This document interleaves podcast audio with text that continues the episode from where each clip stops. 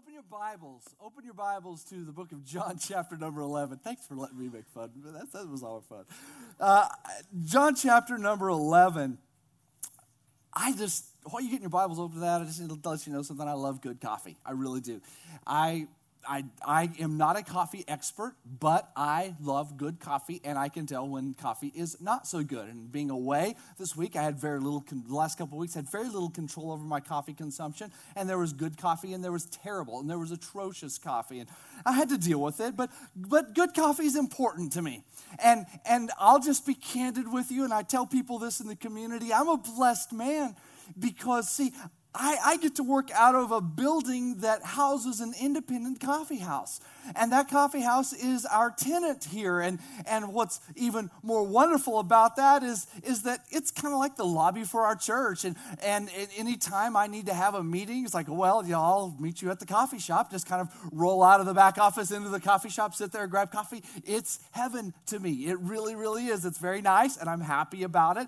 I love coffee so much that we made a deal with the coffee house here, Buongiorno, made a deal with them that said, hey, uh, since since you, you guys rent from us, why don't we uh, set up a little deal here that on Sunday mornings, uh, anyone who attends City Life Center gets complimentary coffee, and so we have that worked out. That's, and if you've not never gotten one of these little coffee cards, be sure and ask a, a greeter or an usher because they'll get one to you. But you just take it over there and you get your free coffee and you you put it in your cup and and it just makes you happier. It just does. It's it's, it's a good working situation for me, and I do love good coffee. I love coffee in general.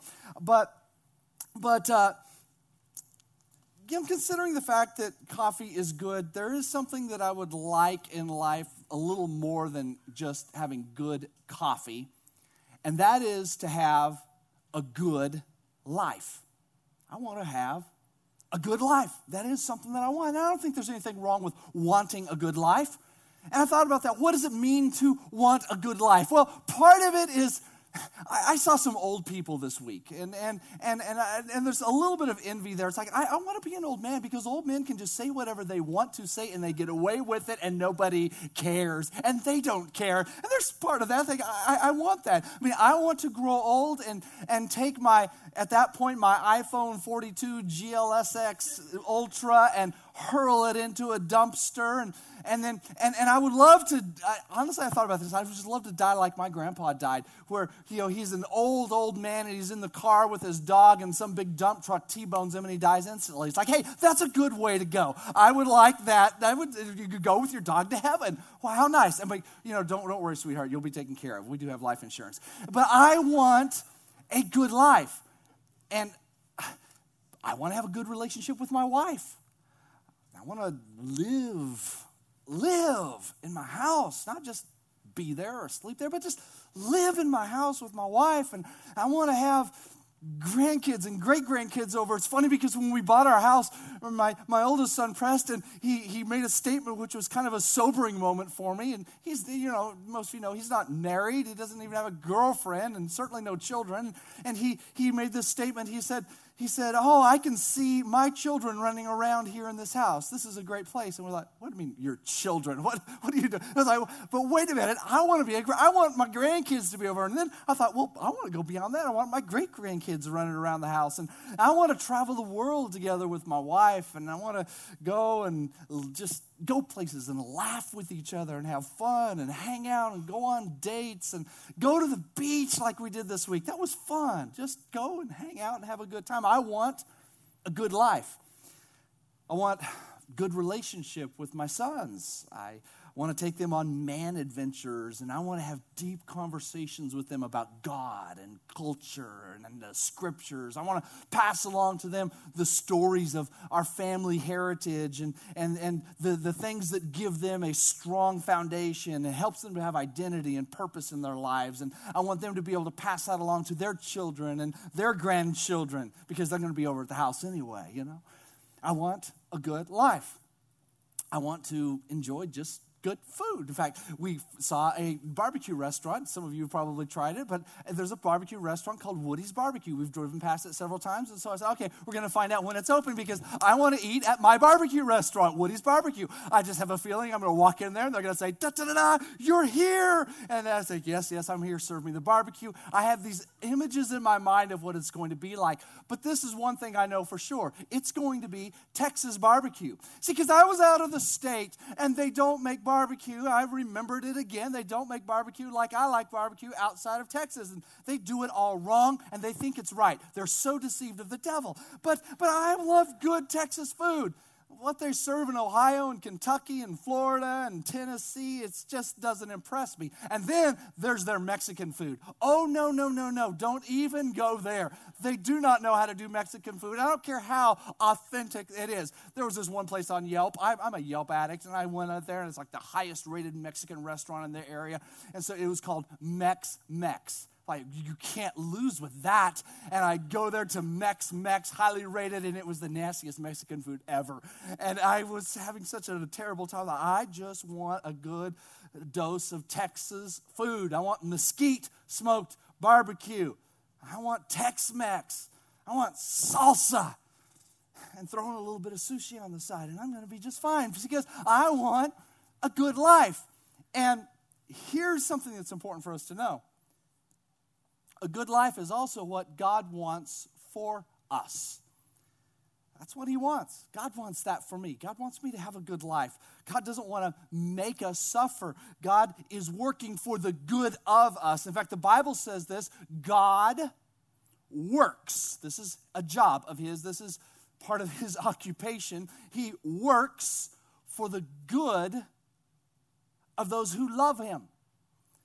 So God is working right now for my good and for your good. But let's face it, many of you are finding that there's a lot of bad going on in your life and around you right now. Things don't look good, things look bad. In fact, for some of you, life actually really stinks right now. And you feel like you've wasted your time and your energy and your resources, and you're reeling from a mess maybe that someone else created for you. You're dealing with harsh realities of life that are just sucking every little bit of energy and joy from you. And you're saying, hey, well, where's the good life that God is working on for me? I mean, the Bible even says it God is good. He is also working for our good. But what's going on here? Because you might say, my life doesn't feel very good right now, and God doesn't seem to be doing much about my life right now.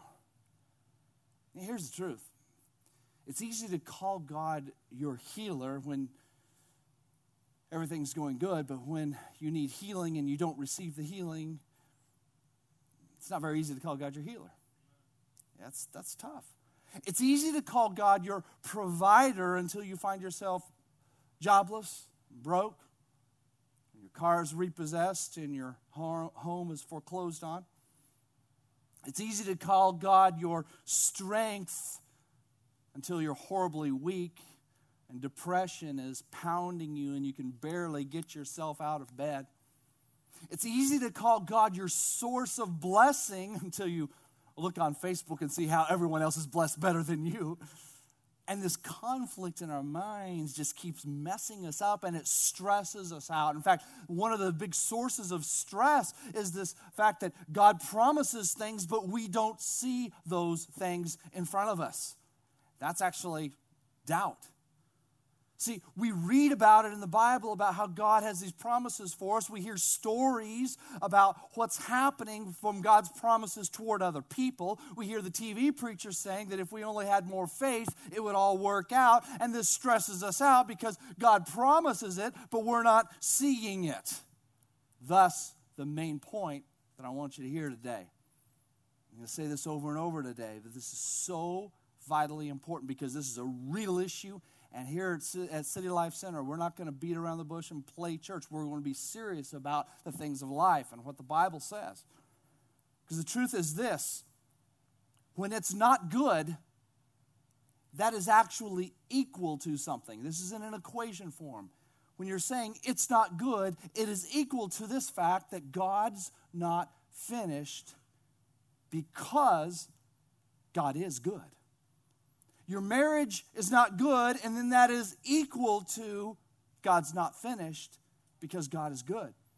Your finances are not good, therefore, it is equal to God's not finished because God is good. Your emotional well being is not good, and that is equal to God is not finished because God is good.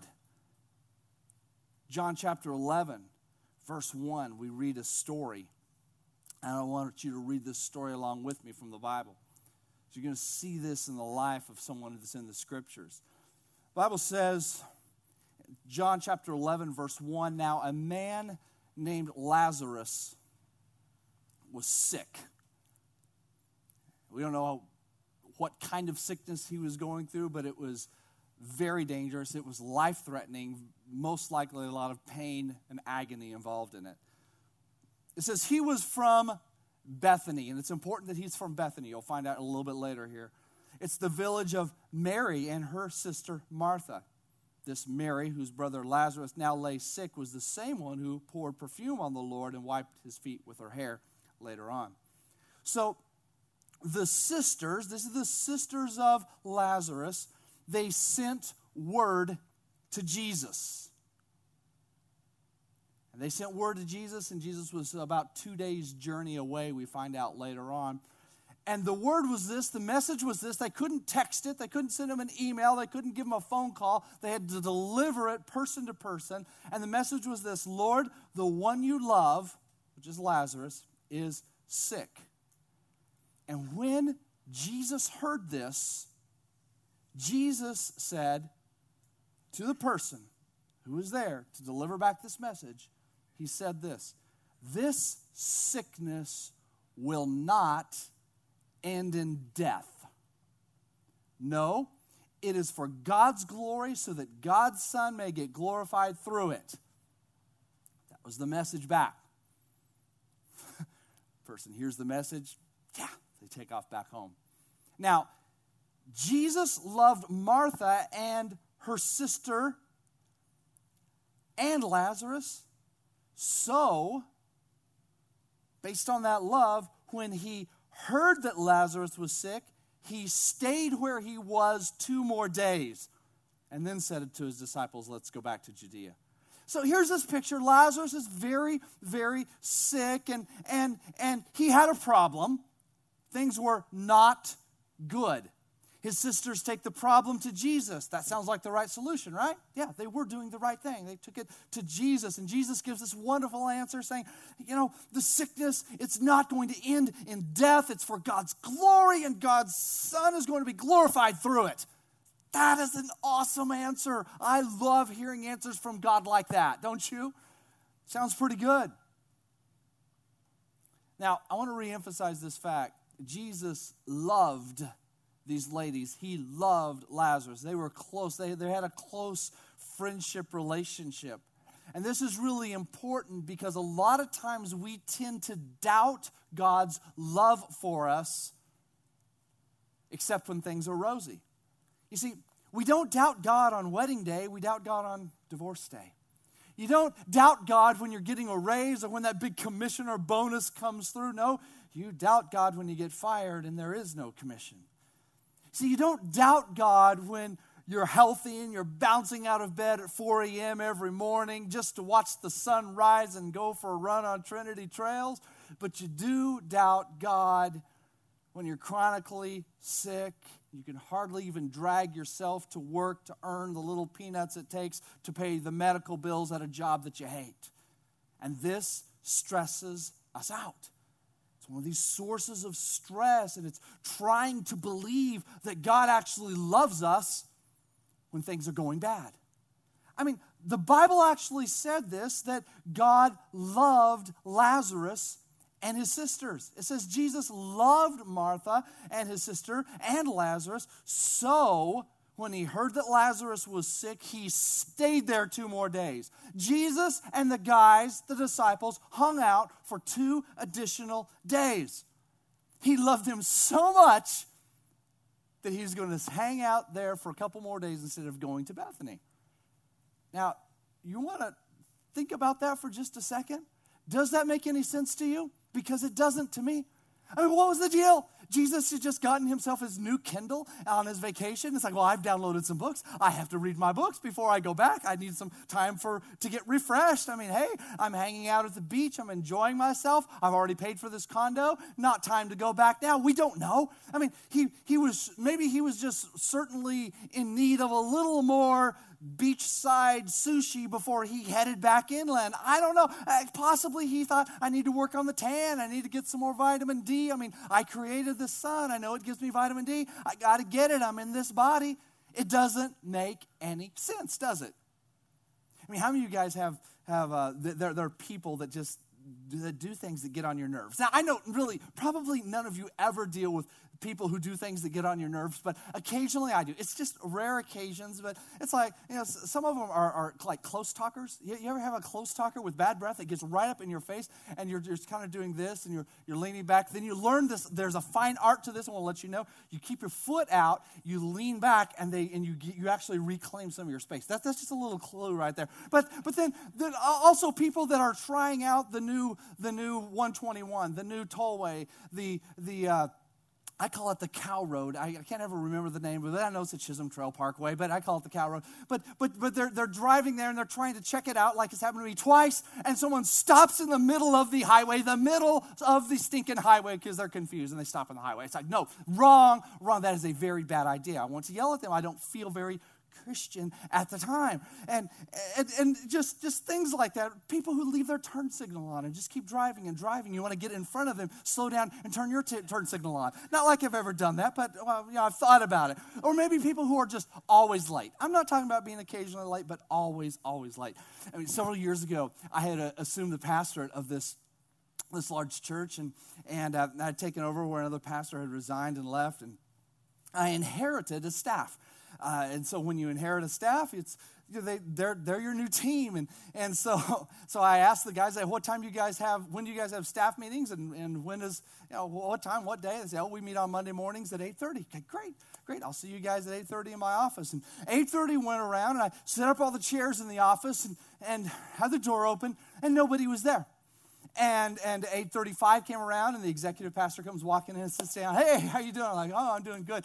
So we sat and chatted for a while, and then as time went by, people continued walking in and walking in and walking in. Finally, at 9 o'clock, the last person shows up.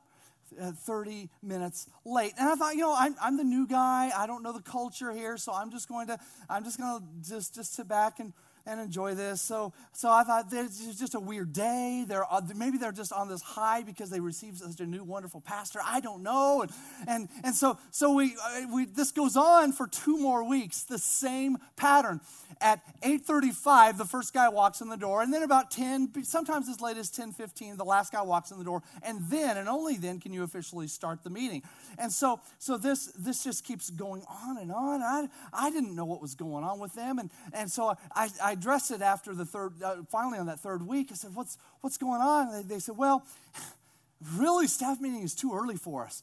And this 8.30 thing is just killing us. And someone says, yeah, I have to finalize my reports from Sunday and get them to you, and it's, it's hard. And so, yeah, I have to make my last minute phone calls. Another person says, I'm doing churchy things. I, just, I don't even know. I mean, who are, what are they doing churchy things for? But, but another says, yeah, I have to collect information for the meeting. And another one says, I'm praying, and I just keep praying so long that I can't come to the meeting. It's like, wow, you guys are just so spiritual and love God so much. So we're going to let you do those things during this time. We're going to move the staff meeting till 9.30. How's the extra hour sound? We're like, oh, thank you, Jesus. We love our new pastor. We love him. We love him.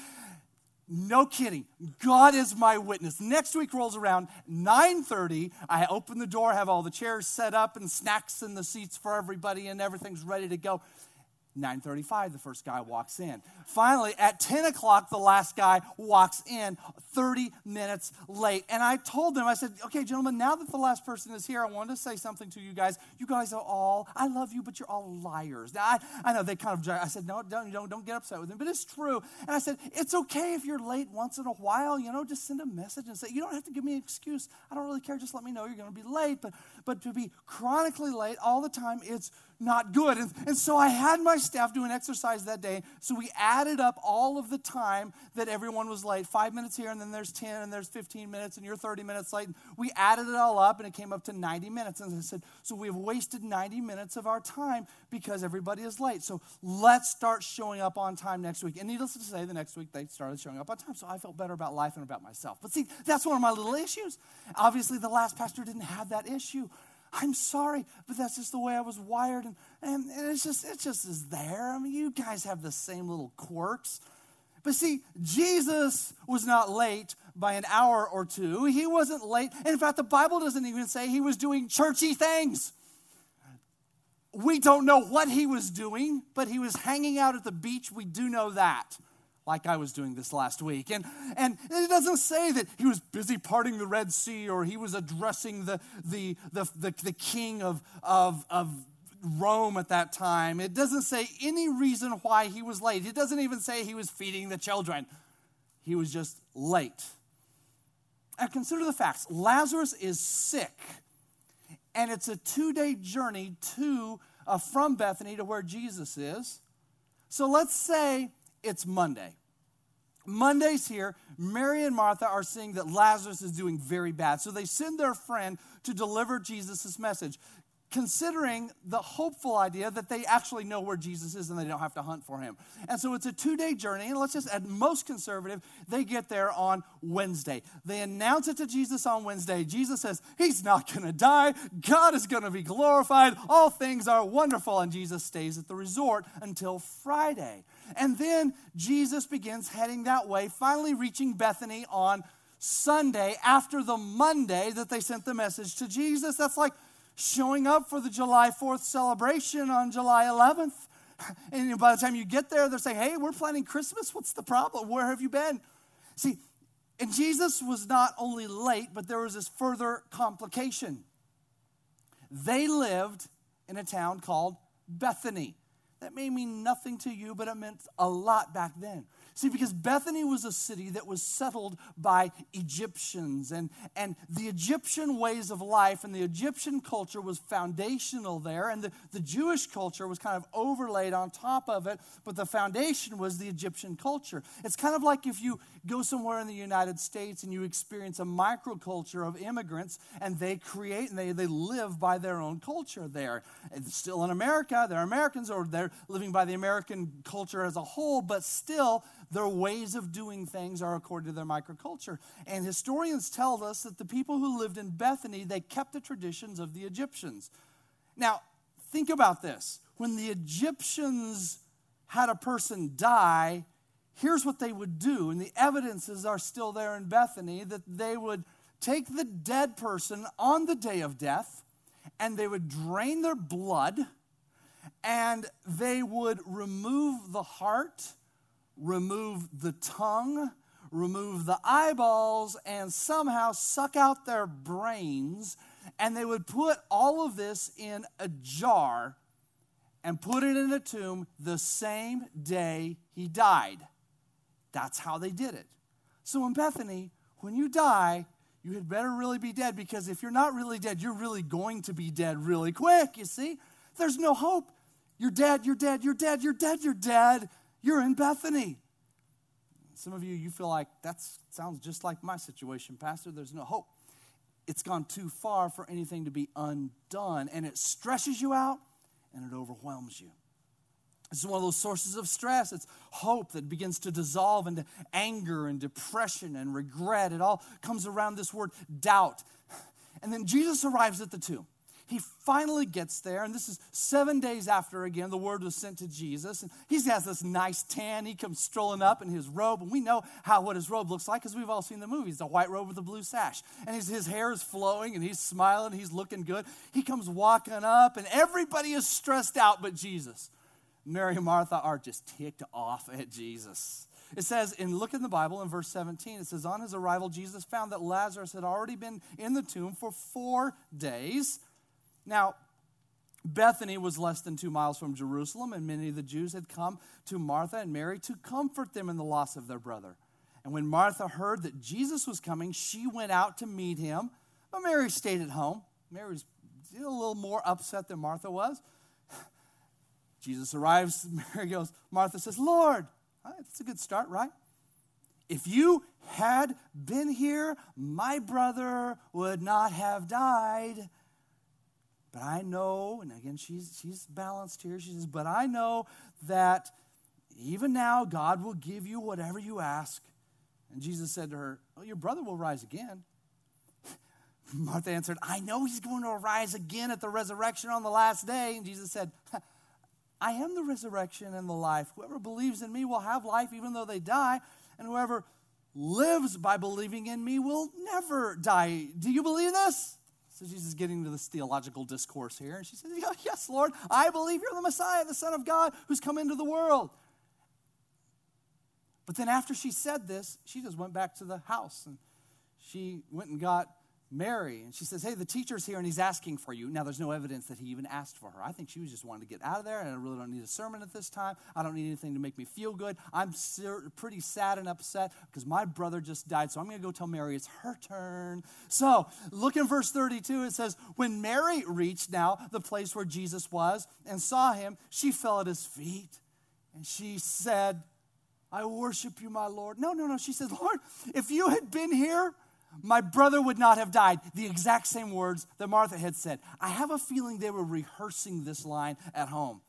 And said, when Jesus saw her weeping, and the Jews who had come along with her also weeping, everyone's crying and sobbing, says he was deeply moved in his spirit and troubled.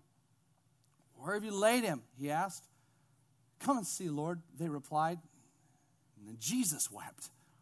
That's actually the shortest verse in the Bible. You want to memorize Bible verses. That's it right there, two words. You memorize that, say, say, I have a verse of the Bible. Memorize, Jesus wept. That's what happened. It says, Then the Jews said, See how he loved him. And then some of them were saying, Man, could he who not opened the eyes of the blind man have kept this man from dying?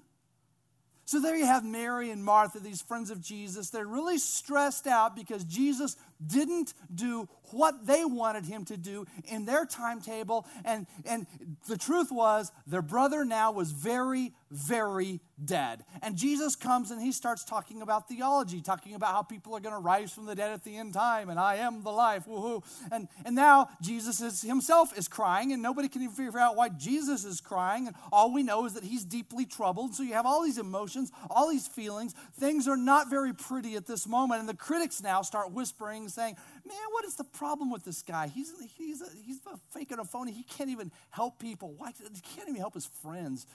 Where's this love of God stuff? But the truth remains, which is this it's not good is equal to God's not finished because God is good.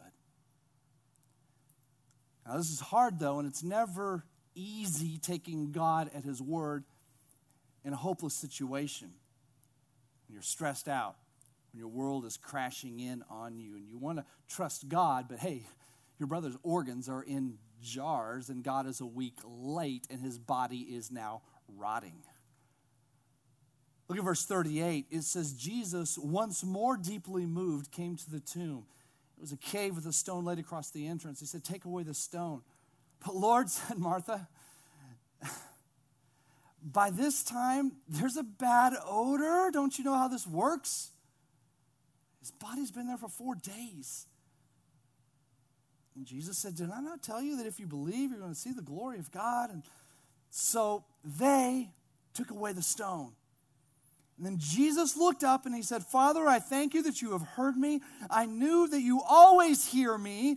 But I said this for the benefit of the people who are standing here. This is his prayer. He's doing a teaching prayer right now, kind of a boisterous prayer. But I'm praying this because people are listening to me, in other words, so that you so that they will believe that you actually sent me, God. And when he had said this, Jesus called out with a loud, loud voice. He says, Lazarus, come out. And the dead man came out, and a cloth around his face. And Jesus said to him, Go take off his grave cloths his clothes, let him go.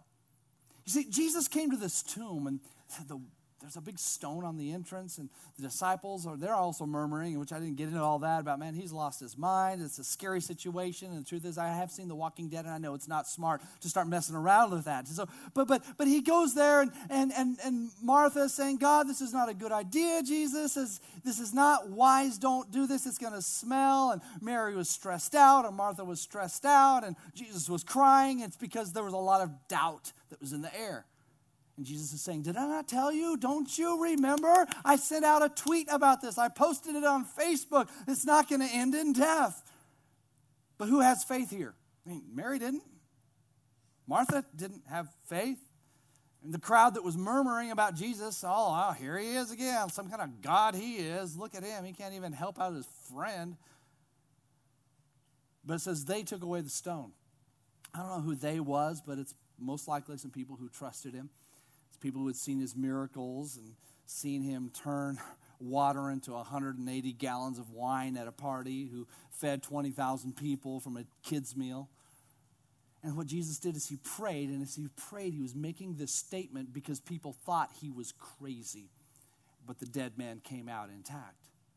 And the translation of it all is this it's not good is equal to God's not finished because God is good. I don't want you to forget this equation. I mean, God does want a good life for us, right? He is working for our good, right? It's like coffee, it's good. I mean, what makes coffee good? Now, Jake is a coffee master. I, I know that. And and he's, he's an expert on coffee. I don't know if any one of you could, you guys can like have coffee debates. He will win. All right, that's just all there is to it. Starbucks has, uh, you know, you probably, I don't know, he should like have a crown or something, but he, but he knows his, his stuff, and, and that's, that's really cool, and that's really awesome. And he can tell you all about what makes good coffee. And there are, there are lots of snobs around that, that have their, their, you know, there are lots of, you know coffee snobs. I mean, come on. You got, this room's filled with them, and there are a bunch next door right now. There are coffee snobs. The place is filled with coffee snobs. And, and then there, there are different types of coffee snobs. There's the coffee maker snobs.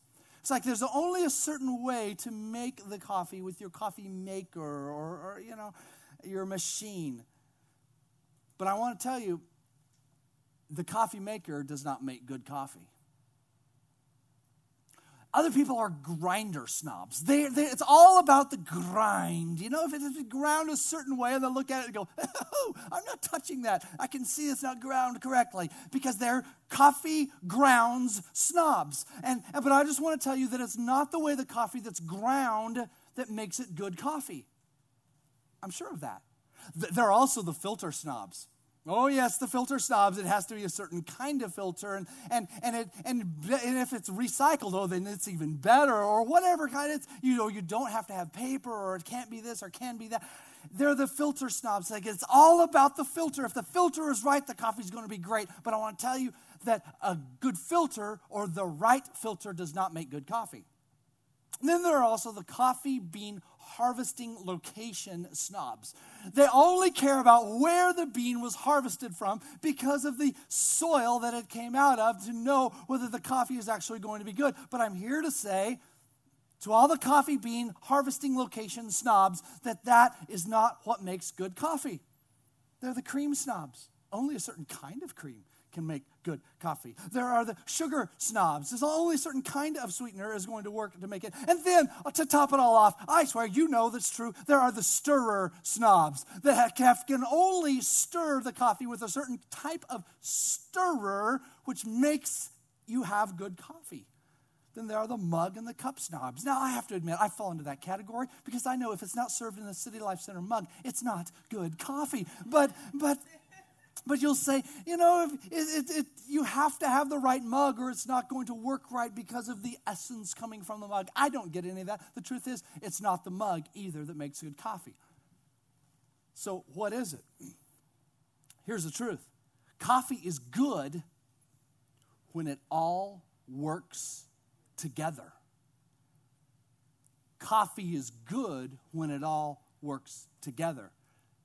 It's not one little thing that happens to you in your life that dictates whether God is good or God is not good. God is good when all things work together. You see, you don't go and tell a sick person that it's good that they're sick because God's getting glory from it. I've had someone tell me that, and I just want to jump out of bed and slap them upside the face. But the truth is, God take, does take the bad and make it good. I've even heard religious people, you know, say, "Oh, it's so good that that your son died." You know, telling a parent of a teenage son, "I wanted to go smack him in the name of Jesus." Say, "It's not good. Their kid was murdered. How can you say this is good?" Like, well, God makes it good. Yes, but this is not good. And that's the truth. Is being broke good? No, it stinks. Is watching a loved one waste away good? No, not a chance. But God always takes the bad and makes it good. Even even though your circumstances or my circumstances might not be good right now, here's the truth. I know that God is good. And if you're barely hanging on today, here's the truth. And I want you to rest in this with all of your mind. And it's this when it's, it's not good, it is equal to this God's not finished because God is good. And many of you, you're, you're going to walk right out of this room and you're going to walk back into hellish circumstances, things that are stressing you out and that are overwhelming you. And know this that a source of stress is this is that what, what you have to deal with when you walk out of the doors of this place, because this can nice, be a nice little place, but reality hits in 30 minutes. And those feelings of being overwhelmed can suffocate you. But I want you to remember this that the way God works is like this He keeps working through your situation for your good.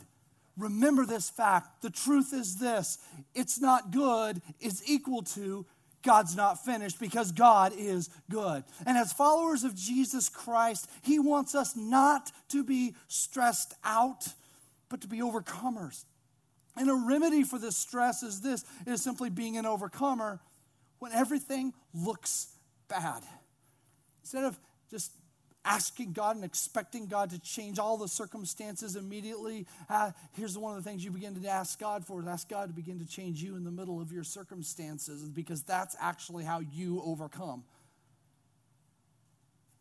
Jesus brought Lazarus back to, de- to life, but he died again. Did you know that? How do I know? It's because he's not here today. He's not walking around on this earth. He didn't stay alive, and he probably even suffered when he died. But he's in heaven today. Which brings me back to the truth.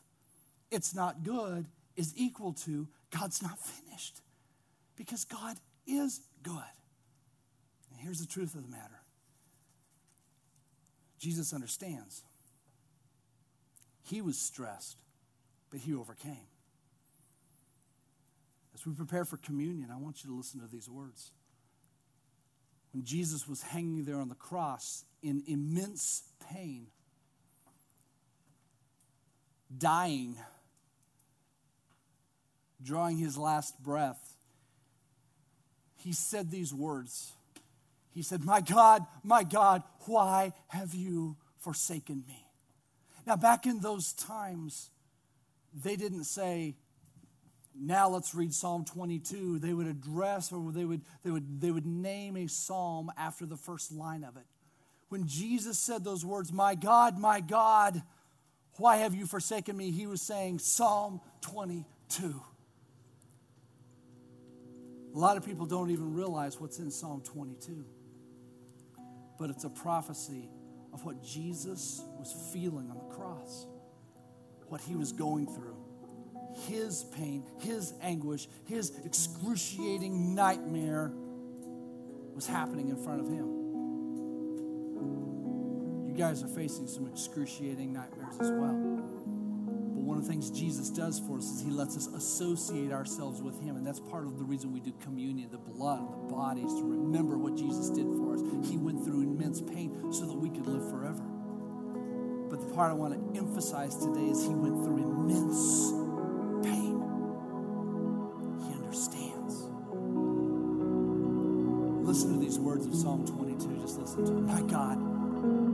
God, why have you forsaken me? Why are you so far off from saving me? Why are you so far from the words of my groaning?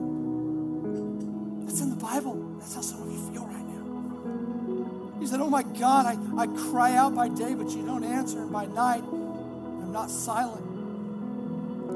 I'm a worm, I'm not even a man. I'm scorned by men and despised by people. All who see me mock me and they hurl insults and they're shaking their heads, saying, He trusts in the Lord. Let the Lord rescue him. Let him deliver him, since he delights in him. Yet you brought me out of the womb and you made me trust in you even at my mother's breast. From birth I was cast upon you. From my mother's womb you have been my God. So do not be far from me, for trouble is near and there is no one to help. Many bulls surround me, strong bulls of Bashan encircle me. Roaring lions are tearing their prey open. They're, they're, they're, they open their mouths wide against me, and I am poured out like water. And all my bones are out of joint, and my heart is turned to wax, and it has melted away within me. My strength is dried up like a potsherd, and my tongue sticks to the roof of my mouth, and you lay me in the dust of death.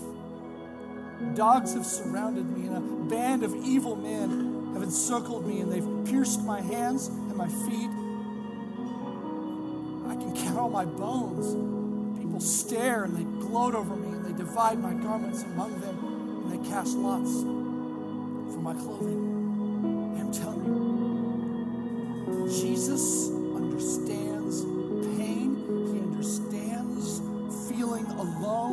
understands this. That is our God. That is the God who breathes life into us. That's the God I worship, not a far off, distant God that may or may not answer your prayers, but a God who knows what it feels like for life to fall apart.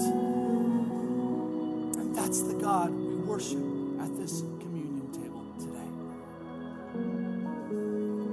If Jesus Christ is not the Lord life, I encourage you to receive him into your life, to accept him as your Savior. If there's sin in your heart, make things right before God. And we're going to partake of this together, and then we're going to worship God for a few minutes.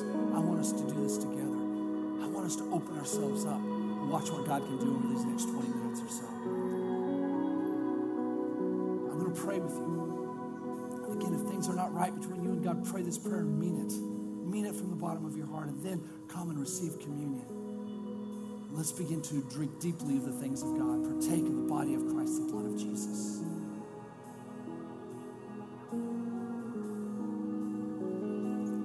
Let's pray.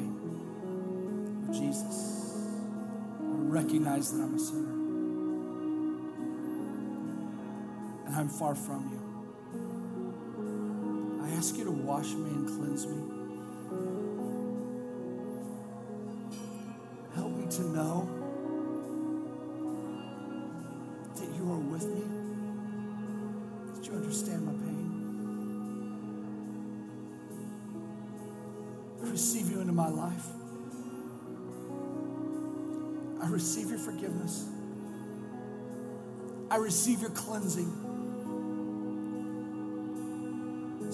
Is as if I have never sinned because I stand before you pure today,